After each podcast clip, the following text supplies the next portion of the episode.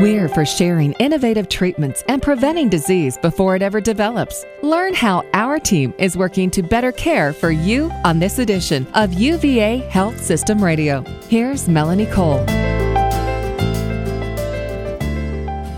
Well, if you've ever wanted information, or to be educated, to be your own best health advocate, which is just so important, whether you are somebody who's suffering from disease or whether you're looking for prevention information. Now you can really find it. And this is like a prescription for information. My guest today is Lydia Witman. She's the manager of the Patient and Family Library at UVA Medical Center. Welcome to the show, Lydia. What is meant by information prescription? How are we using this term? This is a phrase uh, that was originally developed by the National Library of Medicine uh, to describe when the clinical team that's taking care of a patient uh, believes that a bit of information from the library or from a library resource would be helpful to the patient. So it's a prescription the way a medicine would be, and that's what it's based on. Um, just like if your doctor thinks that a medicine would help you and write you a prescription, then they can also think maybe a trip to the library or a visit from the librarian would help you. So they can write a prescription for that.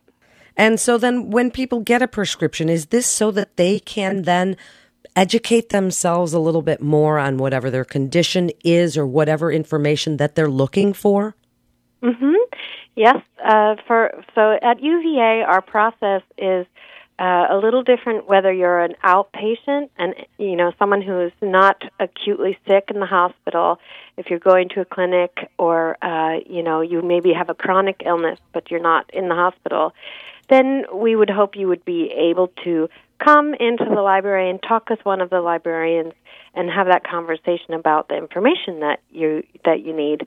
Um, if you are in the hospital, you or your family member, because a lot of times it's not just a patient, but it's also their care, uh, their partner, um, or their family who are involved. Um, the librarians will go to the hospital room and have a discussion with the care team about what information could really help this patient understand.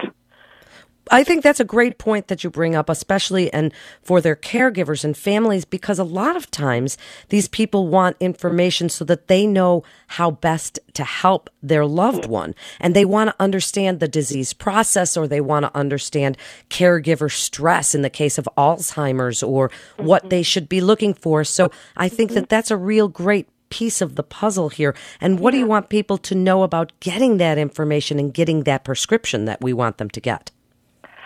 Well, I, I do want to just follow up with with one thing you said about the families. You're really wanting to understand more what's happening to their loved one. Uh, we see, uh, uh, aside from the prescriptions, people are also, of course, welcome to use the library whenever they wish. Um, and we see twice as many family members as we actually see patients themselves. And I've seen it many times where someone feels very reassured when we look up a health topic, like you said, you know, Alzheimer's or whatever it is, people are reassured when they see, oh, you know, my husband or my son is just like all these other patients, and it's it is reassuring for them to see that they're not alone in in in what they have to work with, um, and and you know how they're trying to help. Uh, so, the, what I'd like people to know is that this is available, um, and uh, you know, hopefully, the doctors and nurses and anybody on the care team who is able to write a prescription uh, might think of it. But you know, they're very busy; they have a lot going on. Um, even if they don't think of it, you're always welcome to come into the library or call the library um, or ask your clinician about, um, you know, is there some way I can get good information? I just feel like I want to know more about this topic. So they don't necessarily need that prescription from their healthcare provider. They can come into the library mm-hmm. and now tell us where it is. The library is called the Patient and Family Library and it's located right in the main hospital lobby. Um, but this is the main building of the medical center. There are a lot. The primary care um, clinics are there.